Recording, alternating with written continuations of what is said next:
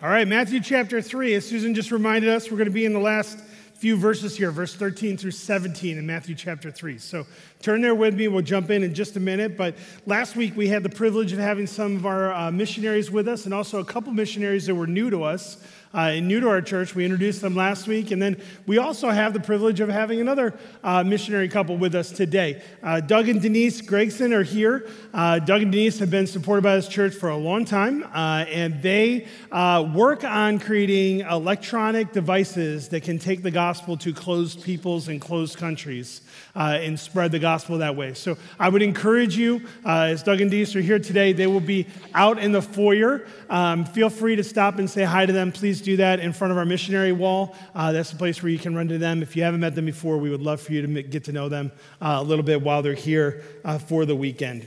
Matthew chapter 3.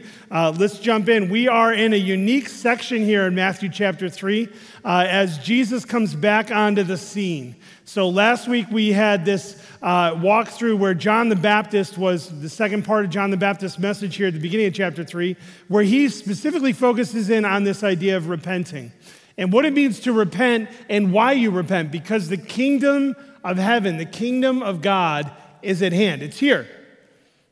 And John was the one who went before to announce the coming Messiah so that when the Messiah came on the scenes, people wouldn't miss him. So that was John's main objective here as he got into the first part of chapter 3 here. And at the end of chapter 3, we see Jesus coming back onto the scene.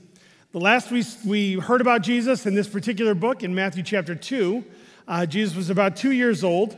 He was a child. He was setting, settling into his home in Nazareth.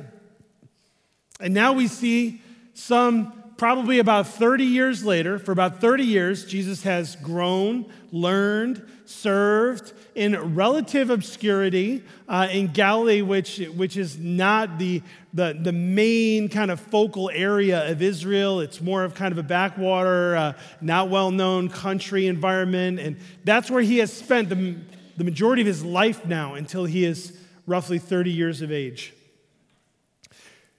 As Je- Jesus walks back into the scene here, he walks in to John the Baptist, doing what John the Baptist has been doing, right? John the Baptist baptizes people. So he's been doing this in the wilderness. He's been walking around proclaiming repentance, proclaiming the kingdom of heaven, telling people to prepare themselves because the Messiah is here. And now, as John's doing this one day, we pick up in, cha- in verse 13 of chapter 3. So read with me verse 13 through 17, and then we'll go back and pull apart some, some things the Lord has for us this morning. Verse 13 of chapter 3 says, Then Jesus came from Galilee to the Jordan to John to be baptized by him. John would have prevented him, saying, I need to be baptized by you, and do you come to me? But Jesus answered him, Let it be so now, for thus it is fitting for us to fulfill all righteousness. Then he consented. And when Jesus was baptized, immediately he went up from the water, and behold, the heavens were opened to him. And he saw the Spirit of God descending like a dove and coming to rest on him. And behold, a voice from heaven said, This is my beloved Son, with whom I am well pleased. May God give us some insight into his word this morning. And as we kind of dig in here a little bit, we see this, this honestly, and, and I, I know I probably say this more often than I should, but this is one of my favorite passages of scripture. Okay? Um, but because the baptism of Jesus here gives us something that is so critical for us to understand as followers of Christ. That if we are going to identify with Jesus, and particularly identify with him in one of the ways that we believe God has laid out for us through baptism, that there are some unbelievably unique things happening here in this passage of Scripture. As Jesus goes down into the water with John and gets baptized himself. This is one of these situations, and it happens a few times throughout the Gospels and even into the book of Acts a little bit, but when Jesus is interacting with his followers and he does something that kind of turns everything on its head, right? John the Baptist, right? John, John's standing in the water. He is baptizing people. Uh, he's kind of a little bit of a, you know, kind of main attraction out here in the middle of the desert. He dresses funny. He eats funny stuff. He talks differently than anybody who's gone before him. And he is kind of this last Old Testament prophet. If you remember, we've talked about that. And as he's proclaiming repentance, now the Messiah, who he is telling everybody to get ready for, comes down into the water to get baptized.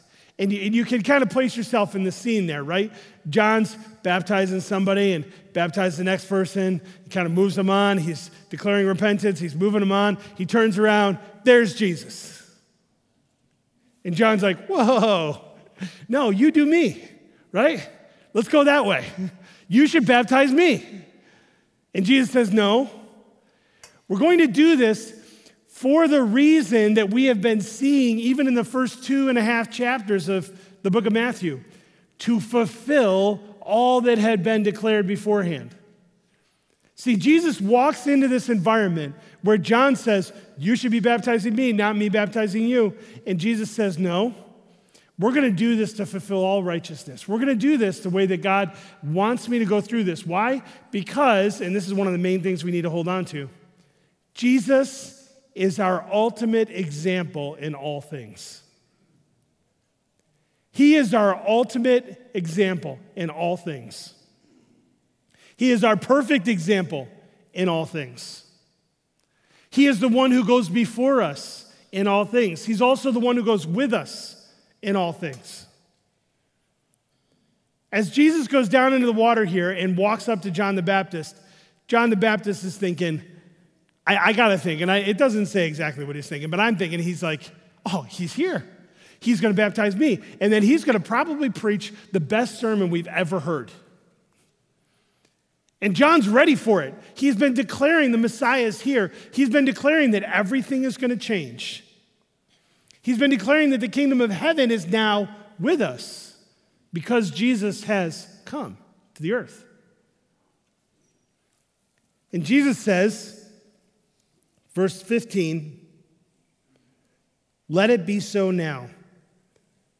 For thus it is fitting for us to fulfill all righteousness. This is another very stark reminder that Jesus is the fulfillment of all righteousness. He says it, he walks it out, and he leaves it for us as an example. We can't do what Jesus has done for us. We, we cannot be the fulfillment of righteousness without Him standing in our place. And he says it right here to John. He says, Yeah, I know. I, I, you know, he probably could walk away and just tell people to keep getting baptized. And he could begin baptizing people. Just as John already said, he says, The one is coming behind me. I can't even hold his sandals. There's one coming so much mightier than me. I'm baptizing with water. The Messiah is going to baptize you with the Holy Spirit. One being an external example of something, and one being an indwelling, eternal example of something. And as Jesus is standing here in the water, this is the beginning of his public ministry. He doesn't start with a coliseum full of people that he gets to speak through. He doesn't start with some incredibly miraculous act that everybody gasps and steps back from. What does he start with? He starts with baptism. He starts with baptism. He walks down in the water, and John's been declaring repentance. And Jesus, while he has no need to repent and has no need to be cleansed from anything, he steps into those waters so that what happens right after this can be seen by everybody. Baptism is something that we take very seriously. It's something that we suggest as a church family for anyone who has placed their faith in Jesus, anyone who says, Yes, I'm a disciple of Christ. Because to be a disciple means to follow your teacher. And to be a disciple of Jesus means we, we follow him. And He even went down into the waters to give us a perfect example of baptism. So you may ask, why do we baptize? You know, we've got a baptismal back here. Why, why the water? Why going down in the water and coming out? Doesn't that seem a little strange sometimes? No, it doesn't. Here's why because baptism is the picture of what Jesus does for us spiritually. When, when we go towards baptism, we are identifying with Jesus. And that's one of the things that we're going to spend the majority of our time on this morning. The baptism, baptism is an identity statement.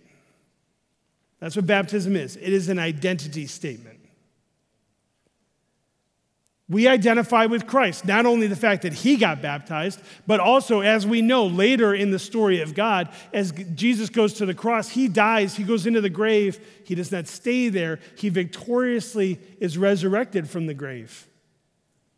And our baptism, which not exactly like that, is a symbol of identifying with him here and identifying with him in his death, burial, and resurrection. That we as followers of Jesus declare, I am with Jesus. I'm willing to follow him. I'm willing to do everything he asks me to do. I'm willing to do what he has done before me because he has done everything for me.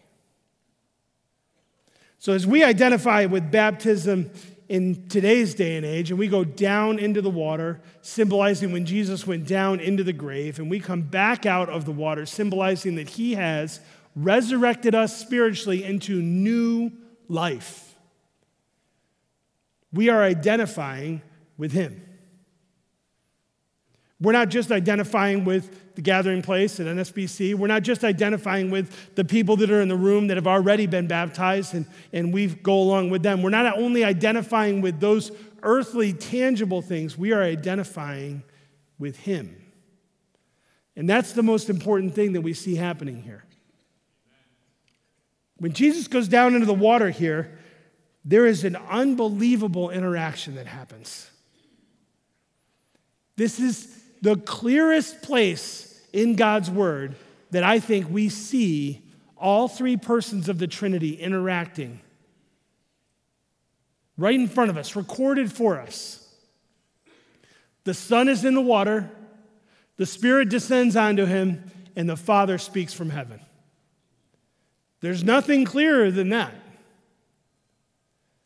I've heard lots of conversations and even, even debates and maybe even arguments about the Trinity. And while the word Trinity is not in Scripture, the concept of the Trinity is all through Scripture. And here's one of the clearest examples Father, Son, and Spirit uniquely interacting with each other in this moment. This isn't just four verses for us to move on and get into what Jesus starts doing on this earth. These are four verses that set the table for everything he's going to do, and in doing so, set the table for everything we are called to do. It's an identity statement. Because if you don't work out of a right understanding of your identity, you will always be trying to catch up. You'll always be striving. You'll always be trying to earn God's favor.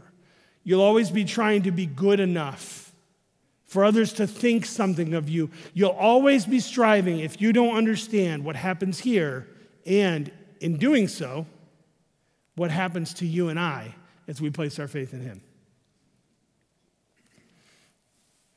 Jesus' baptism takes on an identifying feature that God wants us to see very clearly. And here it is. In verse 16, when Jesus was baptized, immediately he went up from the water. Why, why do we do a full immersion baptism? Which, and, and here's the thing we believe in full immersion baptism. Why? Because I think that's what we see right here clearly enough. So that's why we do it that way. Does that mean that in other instances, when that's not possible, or does that mean it's not right? No, no. What we're saying is here, we're going to stay as close to Scripture as possible. So when we baptize someone, they go down in the water like Jesus did, and they come up out of the water like Jesus did. because he's our perfect example. It says, When he went up from the water, behold, the heavens were opened to him, and he saw the Spirit of God descending like a dove and coming to rest on him. The Holy Spirit descends from heaven. The sky opens, and the Holy Spirit descends onto Jesus. It says like a dove, and I know you've probably all seen paintings and we've seen pictures. It wasn't actually a dove, okay? It's not, the Holy Spirit didn't turn into a bird and come down and land on his shoulder, okay? But the reality is this a dove is an example of a peaceful animal, a peaceful bird. Also, doves were known in ancient times for being perfect, they were completely white.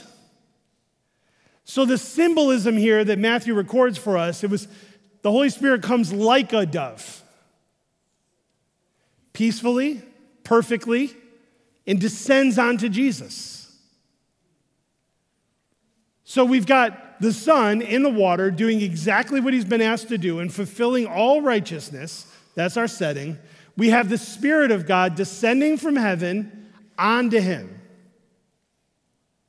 And then, thirdly, Verse 17, and behold, a voice from heaven said, This is my beloved Son, with whom I am well pleased. Apart from the fact that we're going to pull this, this direct statement uh, apart in some different ways in a minute, but this is one of the places I go to scripture when people ask me, Was Jesus really the Son of God? Well, yep. Will you read this with me? We read a verse together. I said, What do you think that says? This is my beloved Son with whom I am well pleased. Jesus wasn't just another prophet in the line of John the Baptist. He wasn't just another rabbi and great teacher that exceeded other people. He wasn't just someone who the Lord used to do miraculous things like some of the prophets he had used in the Old Testament time. He's more than those things. Does he do all those things? He does. But who is Jesus? This is my beloved Son with whom I am well pleased. An identifying statement, clear as any you're ever going to come across. The Father wants everyone there and everyone coming after, when this gets recorded, to know exactly who Jesus is. This statement gives us some very stark realities. It tells us that Jesus belongs to the Father's family. He says, This is my beloved Son, part of his family. It says that he is beloved. When God looks down on Jesus standing in that water, he says, Not only is this my son, but I love him. It also tells us that Jesus is not partially pleasing to the Father, he is fully pleasing to the Father. Completely. The phrase here we see in verse 17 says, with whom I am well pleased. But the word well there is, is interesting. It can be translated out of the original in a couple different ways, but one way that it's also some, sometimes translated is full. Full. Complete. He says, This is my beloved Son with whom I am fully pleased. There's nothing left that has to be done for Jesus to have the favor of the Father. No, he is fully pleased with him already. And Jesus hasn't gone out into all the days of ministry. We know from here, he calls disciples, he teaches in parables, he does miracles, he feeds thousands upon thousands of people from almost nothing. He raises Lazarus from the dead, he walks on water, he casts out demons. He does all this stuff that come in the next few pages here. But the Father is completely pleased with him before he does any of that. It wasn't those actions that the Father looked down on and said, Now I'm pleased with my Son. Look what he's doing. No. The Father is completely, fully pleased in Christ simply because of who Jesus is, not because of what he does. Because of who he is. This identity statement is one that we, as followers of Christ, we need to spend some time reminding ourselves of and asking ourselves do we believe this about ourselves? Scripture is clear in other places that once you have placed your faith in Christ, the old is gone, the new has come, we are in Him. When the Father looks on us, if we are placed our faith, if we have placed our faith in Him and we are in Christ, He no longer sees our blemishes. He no longer sees our sin, our wrongdoings. He doesn't see our shortcomings. He sees Jesus in front of us. So, what is this identity statement? What is this act of fulfilling righteousness in baptism and this identity statement that happens with the Holy Spirit descending on him and the Father declaring that he is a loved son and that he is fully pleased in Christ. What does that mean for us?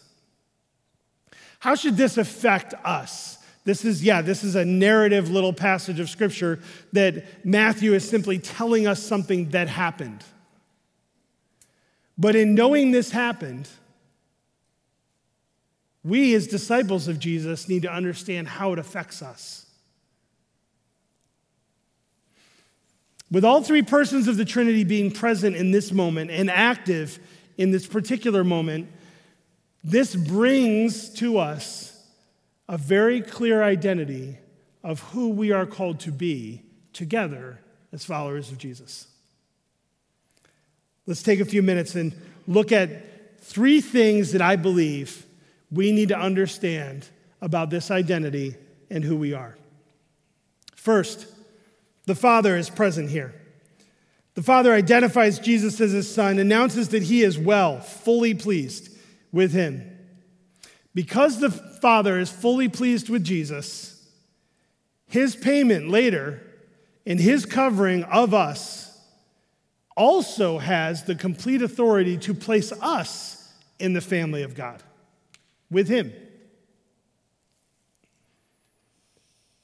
When God looks down on those who have been made new in Christ, he looks and says, This is my son, this is my daughter, and I am fully pleased and love them. This is something we struggle with, folks, all the time. Not only do you not have to earn God's favor, you can't earn God's favor. God's favor, his love, this statement that he makes with Jesus in this moment, he also makes towards all those who are in him and says, You are beloved, and I am pleased if you are in Christ. Jesus didn't get all the miracles done and then God the Father says this. He didn't go out and do all the stuff that we know him to have done later following all that the Father had asked him to do and, and setting aside his own will and doing the will of the Father. It's not then that the Father is pleased, it's now, before any of that happens. What does this mean for us? This means that we need to understand that the Father brings us into a family when we trust Christ. It's not just a transactional piece where, okay, I believe in Jesus, I'm not going to go to hell, I get to go to heaven. It is that, no doubt about that. Jesus clearly defeated sin, Satan, and death so that we could spend eternity with him. But it's also so that we can be part of his family now. Because being part of God's family carries with it this distinct advantage and pleasure. That the Father looks down and says, You're beloved. I'm pleased.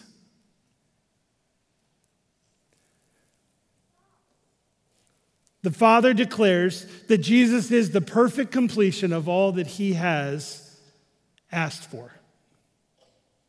And because Jesus is the one that fully pleases the Father, we who follow behind him can rest in the fact that God is fully pleased in Christ and therefore fully pleased with those who are in Christ. Is that, is that good for you? Is that good news? I talk to so many people all the time who are trying to earn God's favor every day. When they messed up, they're guilty to themselves, they're shamed because they didn't do it perfectly for God. When they do well, they think God looks on them with brighter eyes and more pleasure. And that is not true, folks. There's only one thing that fully pleases the Father,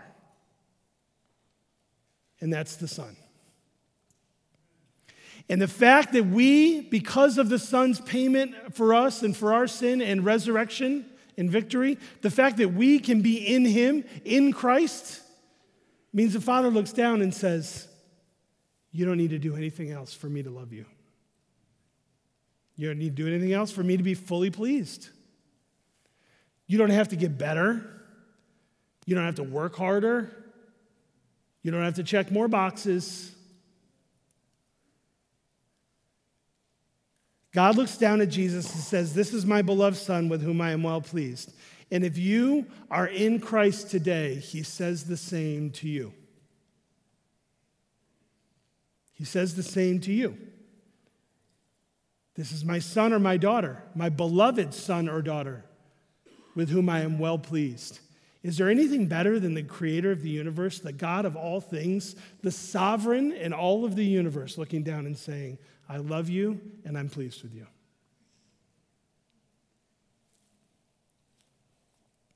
What do we see here from the Son in this interaction of the Trinity? We see Jesus not only entering into the water when he didn't need repentance from sin, but he wanted us to know what it looked like to fulfill all righteousness and follow the, the Father.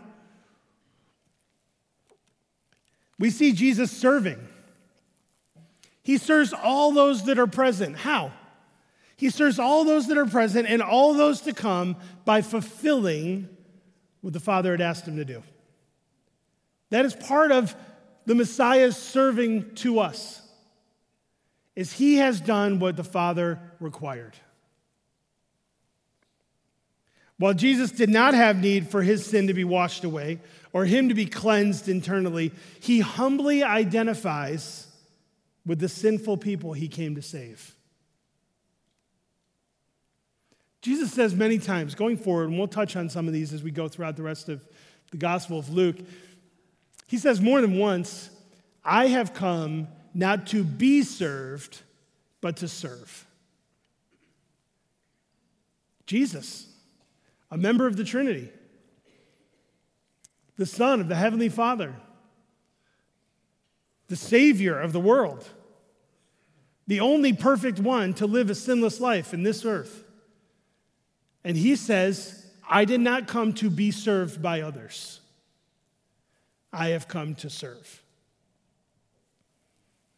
What does that look like? That looks like this exact situation. Jesus walking down into the water with John the Baptist. How is he serving us in this?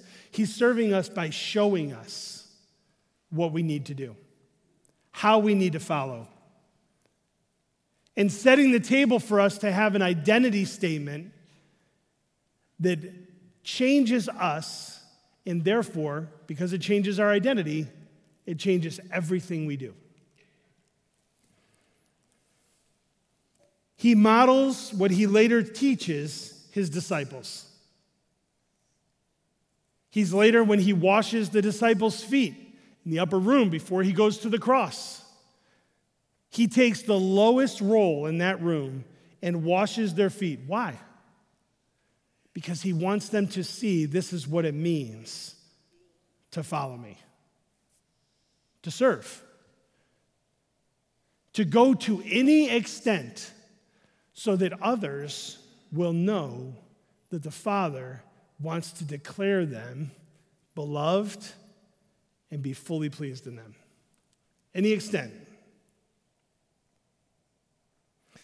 The Holy Spirit we see in this interaction as well. Scripture says when he saw the Spirit of God after the skies had opened, descending like a dove and coming to rest on him. The Holy Spirit being sent onto the Son signifies for us Jesus' empowerment to fulfill all that was prophesied and all that we know he will do as we go forward in the story. The full mission that the Father had sent him to complete, the mission of redeeming sinners from their sin, saving those he had created. The Holy Spirit anoints Jesus here, comes on him as Israel's king and Messiah, and commissions Jesus as the Father's righteous and perfect servant. Many years before, in Isaiah chapter 42, this is prophesied of the coming Messiah. It says this in Isaiah 42, verse 1.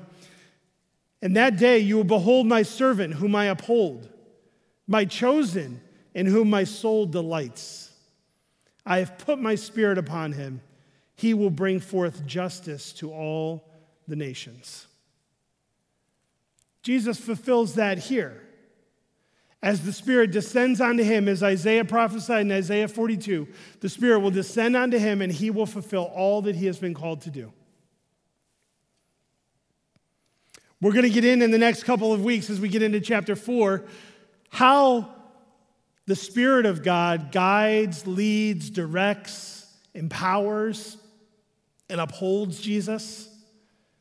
And the next couple of chapters, it becomes so abundantly clear that this anointing, this empowerment from the Holy Spirit, was pivotal to Christ, who was at this point fully God and fully man, carrying out the purposes of the Father. I don't want to get too far ahead of myself and get into that, but I want us to see here and know clearly that Father, Son, and Spirit are active and present in this moment, and they bring to Jesus and to all those who are listening a specific identity statement. Part of his family, that we're called to serve and lead others to serve.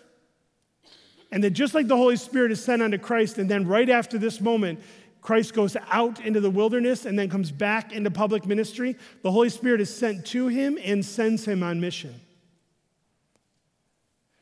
This is why I, I, believe one of the clearest statements for who we are as the people of God is this we are a family of servant missionaries. That's who the people of God are. Why? Because we're supposed to be like Him. This is what Jesus is showing us right in this chapter. He is part of the family, beloved Son, fully pleasing to the Father. He serves all those who are present and all those who will follow his example by doing all that God has asked him to do and eventually serving us through the cross and the resurrection perfectly. And he is sent. The word missionary, and we've talked about this before as a church family, the word missionary just means sent one. And we do celebrate. We did last week. We mentioned another missionary couple that's with us today that are serving in different parts of the world, doing different things that God's called them to. But we need to understand this. If you are in Christ, if you are following Jesus as a beloved son or daughter, fully pleasing to the Father because of Jesus, you are a missionary. You're a missionary. The Holy Spirit is sent to you at the point of your salvation, and the Holy Spirit sends you on mission. That's the definition of a missionary a sent one. We are sent into every relationship, every environment, every conversation, every workplace that God has given us to serve Him and bring the gospel to. Every believer is a missionary. Now, some missionaries do go away and do other things in other parts of the world, and some missionaries stay right here and do exactly what God's called them to do right here. But we are all missionaries if we are in Christ. And we are all vocational missionaries. It is your job. God just routes your paycheck through different sources. We are all taken care of by the Lord and supported to do exactly what He has called us to do. Why? Because when we follow Jesus, we are identifying with Him. And it's clear from this instance and everything going forward, Jesus understood who He was, whose family He was a part of, and what His mission was. So, do we? As a family of servant missionaries, understand that this baptism with John the Baptist in the river, the Jordan River, that one day, that the interaction that happens here and, and the event that's recorded for us is an identity statement for everyone who places their faith in Christ and follows him. Every human being is searching to be part of the family of God. God has created us to want to be with Him. And we spend too much time trying to fill that void, that need in our heart, with so many other things. God wants us to look at this situation, this event, and understand if you are in Christ, he looks at you, and no matter what you messed up recently, no matter what you didn't measure up to, no matter what you think you need to do better in life, those things do not define how the Father sees you because of the Son. He looks at you and says, You're beloved, and I'm well pleased. Really, that should change everything for us. Too often we try to make sure that other people think we're beloved, that other people are pleased with us, that organizations approve us, that, that the people around us will pat us on the back and say, You're doing a great job. And I'm not saying those are bad things, but they are not the key thing.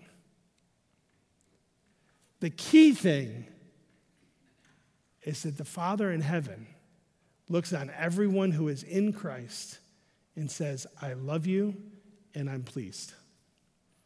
And then all that you do is working out of the identity that He has secured for you. You're not working towards that identity. You're not trying to get to that identity. You're not trying to do things for God so that God will look and say, I love you and I'm pleased with you. That's not the case because that is an endless pursuit that leads to depression and shame and moments of joy. That's not what we're doing. We're not trying to earn God's favor, we're living out of God's favor. That God loves you and is pleased with you. And then you go and do all the things He's called you to do because He loves you and He's pleased with you.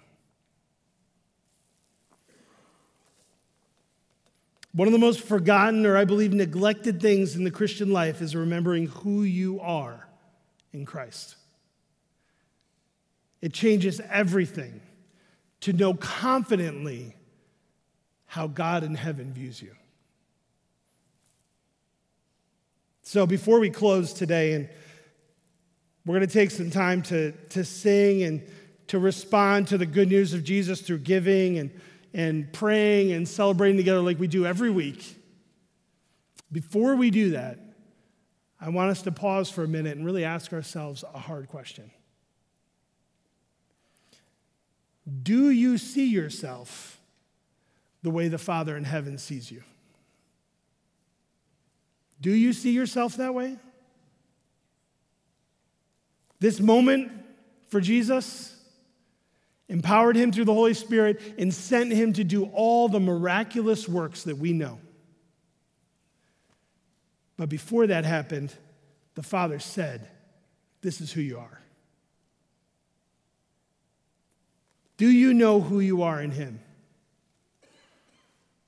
Do you know that because of Jesus, not because of yourself or because of anything you can do, but because of Jesus, the Father looks down on you with pleasure, loves you.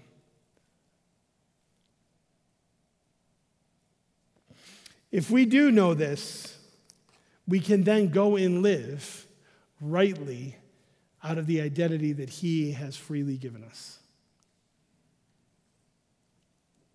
It also changes how we view each other, right? When someone else in the family of God does something that bothers you, or does something you don't like, or, or even maybe intentionally or unintentionally hurts you, how do you view them?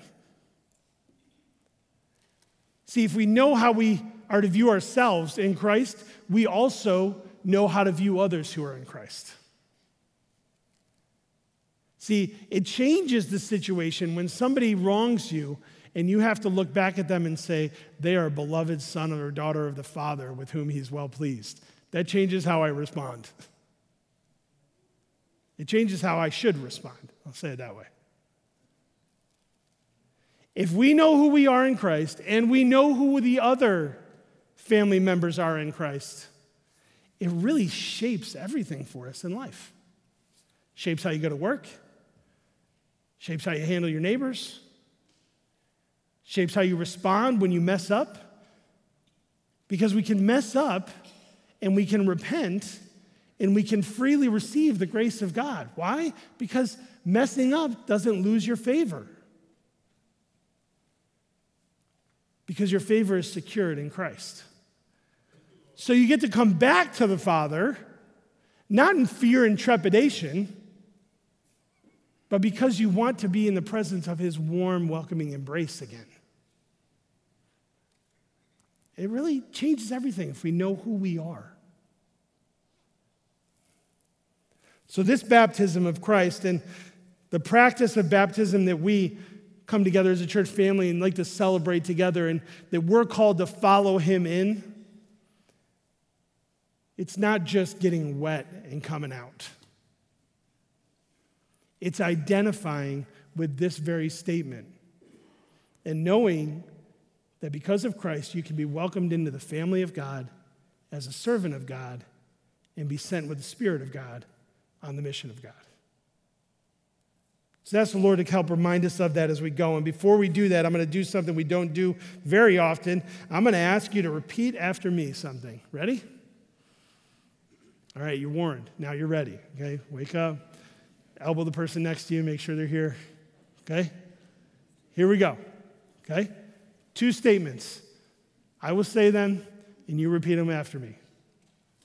I am loved. He is pleased. Let's do it again. I am loved. He is pleased. Let that guide and direct us as we go forward. Let's pray. Father, we are thankful that you are a God who has done everything that we need. And because of Jesus, we do not have to strive for your favor. Lord, I pray that this morning as we sit here, some may feel overwhelmed with their desire to be a better disciple of Jesus. Some may feel like they'll never measure up. And Lord, I pray that through the work of the Holy Spirit, you would say directly to them, they are loved and you are pleased because of Christ. Help us, Lord, to be able to take knowing who we are and knowing who you've called us to be as a family of servant missionaries and change our world change our world, and help as many people hear the good news of Jesus as we possibly can in every day and in every way that you allow us to. Lord, I pray that you would settle our hearts this morning, knowing that because of Jesus, we can rest in your family, under your love, and empowered by the Holy Spirit to go as missionaries.